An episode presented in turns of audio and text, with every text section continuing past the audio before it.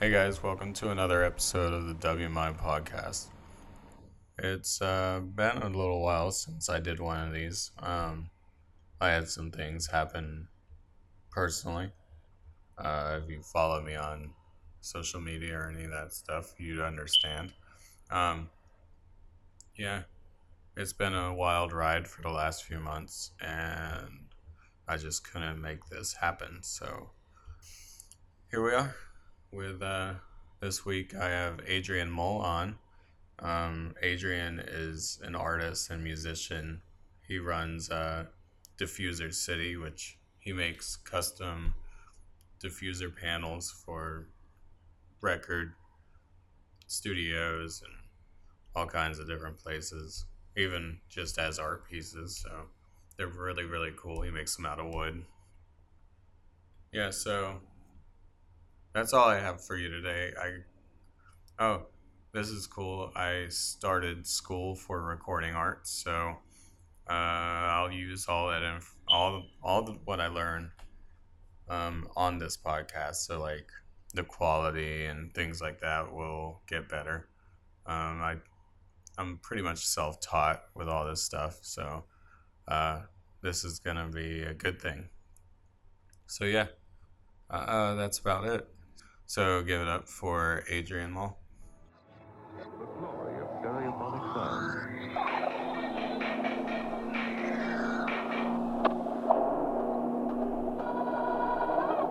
A tape of this quality deserves to be played in the most sophisticated systems.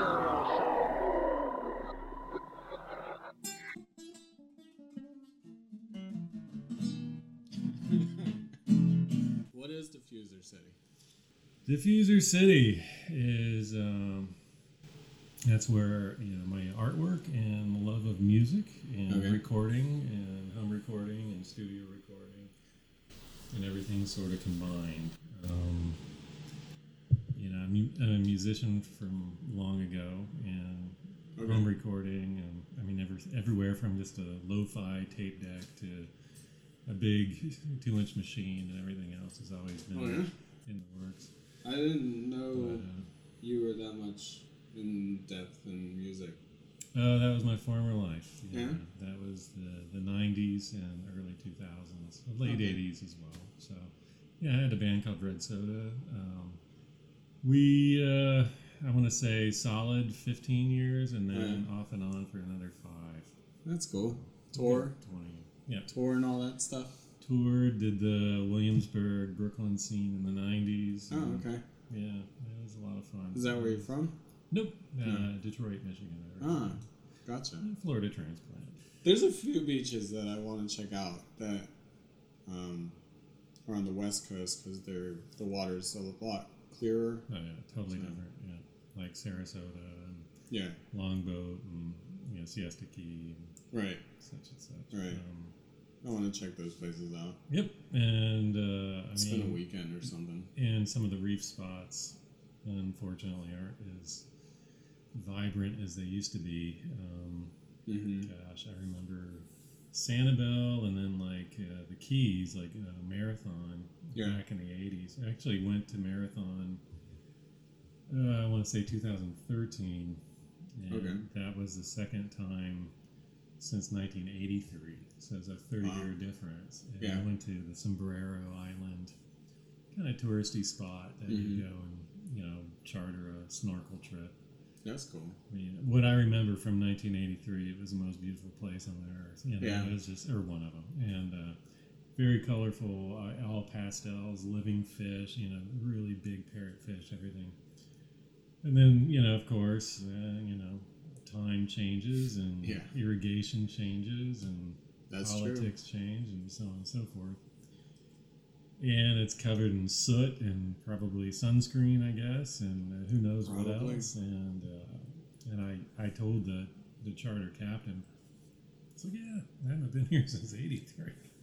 And he's like, "Oh no, don't tell everybody it's different." He was just cringe. So I didn't. I just said, we looked at each other. We knew. And he's like, "I'm just trying to make a living." Kind of gave me that look. Yeah. Right. Yeah, there's still very clear spots. It's just like more so the reef places, and then a lot of red tide and stuff like that. So becoming a little more apparent year after year. I wonder if Daytona and that whole stretch would be more clear. No, that's more. Yeah? That's because, a couple different reasons in a nutshell is, there's the cruise ships and stuff. Mm-hmm. There's more port activity. Also, I believe on the other side is the strait, so you get a lot of current and a lot of turn. So, yeah, there is a lot of current in that area. I remember. It kind of leads into the theory of the Bermuda Triangle. Where it's like it hits the strait, and anything that falls in it gets swept up to Georgia. Did you form a band here? Yep. Travel from here? Yeah. Was the high school dream band, and it turned into the college years band, and it turned into the grunge years band. And and the grunge years were a lot of fun, I'm telling you. And I took it way too seriously, I think. But I got into it artistically, and I got into recording, and I got into guitars, and eventually even resale of guitars and vintage value. And, you knew a lot about those guitars over there. Oh, yeah. So. I mean, there's so many things I learned from just being DIY in the band, and silk screening, artwork, graphic design to some degree, promotion, management, you name it, how to basically fix up your car if you need to, fix a flat, you name it. It's like there's a lot of very relative practices that go along with it. And I was doing a lot of woodworking and wood art, a lot of sculpture. Okay. And then a friend of mine, a close personal friend, Richard Acker, says, hey, after we recorded an album with him, and this guy is an amazing, just everything, producer, audio engineer, Foley artist, a Grammy award-winning film guy. It's hard to explain. Always doing something. Ton of rock and roll stories. Amazing. And he became like a friend and mentor, and stuff like that. But anyway, we recorded an album with him. As we finished up, he's like, okay, payment. This is what you can do for me. There's nowhere near, what monetary value that would have been. But, hours and hours and months.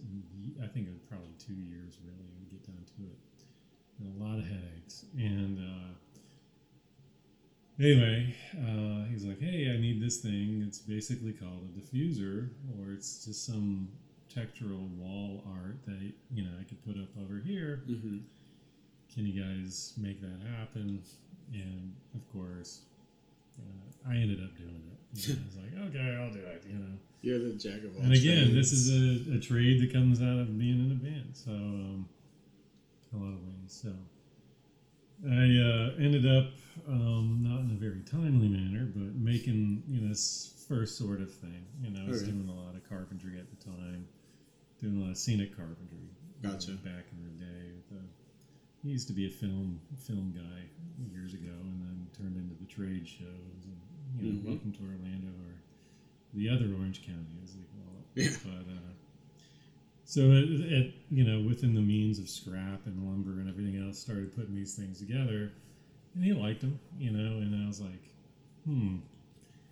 Etsy's going on about now, and how do I make this like an eBay product, and how do I make it shippable, and 1, 2, 3 led to 4, and started making them by the square foot, and so on and so forth, coming up with all different ideas, and that's cool. Using some folk art ideas from a guy named Steven Anderson, a guy I worked with in New York, does textile art. Okay. He makes like these hook rugs and like really high-end, awesome textile art. It's basically folk art patterns or quilt patterns and everything else. And anyway, his business was very inspiring. So I was like, that's cool. How do you kind of take a little bit of that and a little bit of that and put it into a product? So anyway, and at the same time, still be able to do an art show but yet market it yourself. Right. You know, so kind of just put it all together. A little slow at the moment. You get peaks and valleys in this weird economy, but there's a lot going on, I should say, and a lot to keep. There's a lot of stuff factors to keep people's attention, otherwise, and finger shopping. Yeah, and to be polite, and it's quite honestly, it's been like 10 years now. 8 years. I don't remember, but. So is there a purpose other than decorative for a diffuser? Oh, okay. For people that don't know. Let's explain the whole concept of a diffuser. Okay. Yeah, why not? All right. For those of you not in the know about sound reinforcement and or treatment, let's just say you're coming from an art background.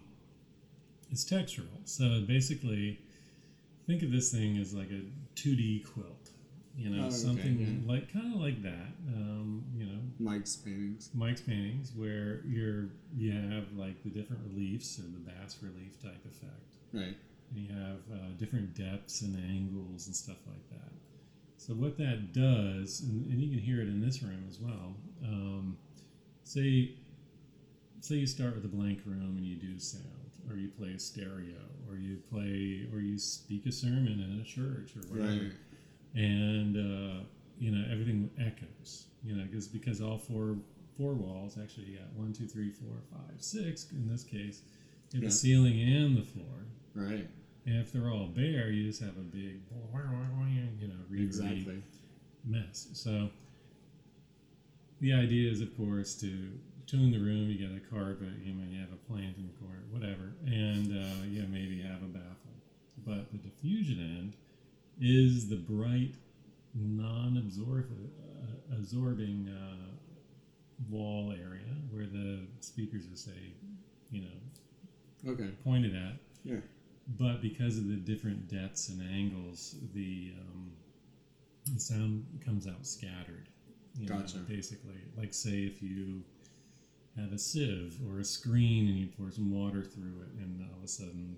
But so you take that screen and you put it at different depths. Gotcha. So you have different output. So by doing that, it kind of tunes up the room and makes things a little more audible. Isn't it interesting how something that you can't hear is affected by something? That you can't see. Yeah. Is affected so much by something that you can see. Yeah. Well, it's no different than sitting under a tree and listening to the wind. Yeah. If you walk away from the tree, you hear wind. Right. But if you walk under the tree, or you sit in front, you have a nice meditative state. True. That's a really good way of putting it. Pretty much that's it. That's a really good way of putting it. I love all that type of stuff. I'm fascinated by it. I used to make weird music and fuck around with sounds, and record sounds and. Anything you can think of, burying microphones and just the way the sound, a room sounds, everything. And I watched mostly documentaries. Mm-hmm. I don't have time for other stuff really. Me too. And Bigfoot. And what? And Bigfoot documentaries, of course. Bigfoot documentaries? Absolutely. I think people need a reason to believe in something and. Sometimes that's just as good as anything else. That's true. Yes. And it's entertaining. Yeah. One of my favorite documentaries is Soundbreaking. Have you seen that? I think it's on Amazon Prime right now. It's seen Breaking. And Breaking too, Electric Boogaloo. Soundbreaking is about recording from the beginning. And it's produced by George Martin, the Beatles guy. Right. It's a really good documentary. And then there's Sound City. Yeah, Sound City. Sound City's great. Yeah. And in Sound City, he goes to different places and records different. And when he goes to, I think it's Washington, D.C., sees Steve Albini. Mm-hmm. Is that in Washington, D.C.? Chicago, yeah. Sorry, my bad. I remember now because of something else. But the floor in the drum room was not connected to the wall. You remember that? And I've always found that fascinating because of the way that that room sounds, because I've heard it on multiple records that I have. Like, there's CDs that I don't collect albums, but I still call them records because they're records. I think record is like a record of the sound that was happening. Exactly. Like, you know what I mean? So it doesn't fucking matter what medium it's on. It's still a record. Yeah. So like I have a few of them that were recorded in that space, and you can actually tell the difference between that room and another room. So all this stuff always fascinated me. Do you think it was more of a practical thing for you, or do you think you've always been fascinated with these type of things? Well, it depends on how much pot you smoke. That's a great question. Not that I do. That's a great answer. Yeah, I mean, figuratively, I'm saying that. No, seriously, the concept is like, yeah. I mean, if you want to pay attention to it, it's there. You know. I think I'm just a weirdo where it's like, I like the organicness of something. Like you said, a lot of your abilities today were like based around like necessity and DIY. Exactly. DIY, yeah. And I think maker's movement and so on and so forth. Right? It's funny they say that because punk rock culture, underground culture, yeah, like fanzines. I mean, you name it. I mean, and that's what my podcast was about. I stopped doing it, but it was just too much work, and it was about I got into editing and blah, blah, blah. But it was about DIY culture pre-internet. Okay. So like fanzines, tape trading. That's cool. You know, bands you've never heard of, or bands that would never surface otherwise, that wouldn't have a website even. That's fantastic. It's kind of obscure stuff. Like one guy wanted to, I don't know, I still have it in queue.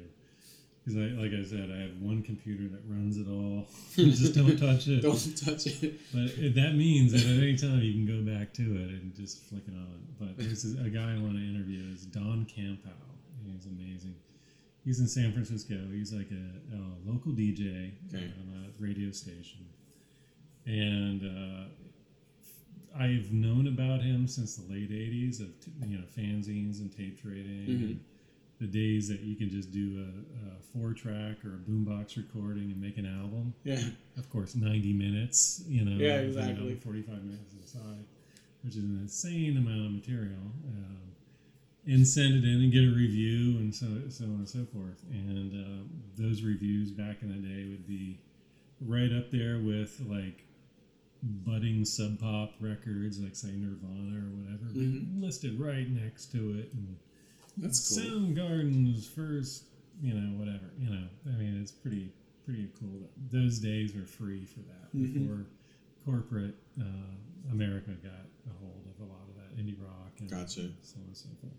But anyway, Don Campau, I would like to interview him because he's been keeping that shit real for. Can I say that word? You can say anything. Can I put a boombox in the air and say anything? You could. Okay. No, maybe tomorrow. Sound effects. No, that's what I say. Anything. Need a transcript. I bring my own sound effects. And transcript. So anyway, Don Campau has been doing that since day one. He's had a local radio show in like San Jose, San Clemente, whatever it is, and San Francisco area. And he's been doing his DIY art and connecting with all these people other than himself around the world who have been archiving this stuff over the years. Okay. And so since like the 80s to I'd say about 2012, mm-hmm. He has been storing all of these cassette tapes and 7 inches and fanzines and mail art and all this stuff. and like a library. Yeah. And I think he was funding it all himself, and air conditioning in his big warehouse. That's cool. I think he got into his retirement years and so on and so forth, and just had to cut it. Right. So with all of his contacts worldwide, somebody had bought it. Not from, I believe it was actually from the Netherlands. Believe it or not. Tie into that, but they gathered funds, Netherlands and Germany, and then they've got a warehouse over there for all, and took all of this stuff and is archiving it. I think I know what you're talking about now that you mentioned the Netherlands. I don't know why, but the Netherlands kind of like brought it back to my memory that I read something about this. Yeah, and so. Yep, and here and there's a couple of my old tapes in there from the 80s. That's cool. Wow, that's so cool. That's really cool. I mean, no sound clips, thankfully, but that's really awesome. You don't actually want to hear those, but it's cool that it's there and it's in there. Yeah, but right. Anyway, I think he would make a good topic. It's like you never know. Yeah, he would make a good you never know. Like, interview. Back in my days of taking the music a little more seriously, I was releasing everything on my own. And then I started releasing my friend's stuff. And then it became like an actual record label. A DIY record label. I did everything myself. Literally. Which everyone does now. Yeah, exactly. Probably for the better. Probably. Yeah, I think you're right. I was thinking about that recently because I was going through photographs and I found some photographs and like shows that we did and I was like, I think it's better that way, doing it that way. But I sold, I mailed out CDs all over the world. Mm-hmm. Like I mailed one out to Jerusalem, and I'm like, how cool is it to know that someone in Jerusalem may have my CD on their shelf or whatever? Yeah. Like it's really interesting, and it's cool to like know those things. Yeah. Like it's out there. It's out there, and that's somewhere. The options you have. You just have to be motivated to do it. You know? Yeah, true. I think I did it more of like basically the punk rock idea. Like, fuck it, I am going to do it myself. Yeah. Fuck these big guys, and I'm doing it myself. Yeah, exactly. Next step, book your own fucking life. Yeah, exactly. Yeah, exactly. MRR. It was fun. It was fun while it lasted. It's not over. Still have your whole life ahead. Exactly. As a DIYer and a long-term, person, I mean, you can just keep going. I mean, right. Don Campau is like 67 years old. Yep. He's releasing, 20 tunes a month probably, and that's so cool. Still, and he's in touch with hundreds of other people doing the same thing. That's so cool. And that's inspiring. It is. It really is. It reminds me of when John Peel died and cataloging his record collection. Oh, I can only imagine. Yeah, you can actually go online and look at it. And I went through there and I tried to see if like... Jello Biafra, can you imagine that one? Oh my God. Wow. Yeah. Henry Rollins. Oh my God. I think he buys like 10 records a week or something. That's all he does is listen to records and travel and write. Like, that's pretty amazing. And he's if you ever listen to him on Rogan, it's fucking awesome. Mm-hmm. His episode, like he's my favorite episodes on Rogan are his. Because he's such a cool guy. He is a cool guy. He's very aware and a lot going on for sure. He on one of the episodes he was saying how like he'll get like so focused and so like into whatever he's doing that his manager will make him take a vacation and be like, I'm booking you a plane. I'm not telling you where. Just show up at the airport and you're going. You're going to Turkey. Yeah, exactly. You're going on a sabbatical. Yeah. Right. But yeah, like, I love stuff like that. And there's some things going on here in music that are really cool. Mm-hmm. No, there's a ton of things going on in Orlando all the time. There's a lot of really cool local bands. No night of the week that nothing is going... That's nothing different than any other place. There's this band I want to get on called Computer. Yeah. and they don't have an internet presence. They have a website, but it looks like an old Mac computer, and like I don't know how you would. Which could be kind of cool. Absolutely, I did all those things like you did out of necessity. I had my website. That's where I sold all the records, exactly. Everything. I did everything through Yahoo groups. Yeah, because it was the early 2000s. So it was Y2K. Yeah, there was no like actual social network, except for email, whatever you want to call them. Yeah. And Yahoo groups was like the biggest one. So free social media. Exactly. I just sent all the. There you go. There's a podcast idea. Free social media. Right. But yeah, there's a lot going on around town for sure. God, every night, every week there's something. There's either bands or art or. Fun is always a good way to wrap anything up. There you go. Yeah. And we're out of beer. So. Oh, well, there you go. Cheers to you. You too, man. It was good talking to you. This brings to a close our broadcast activity for tonight.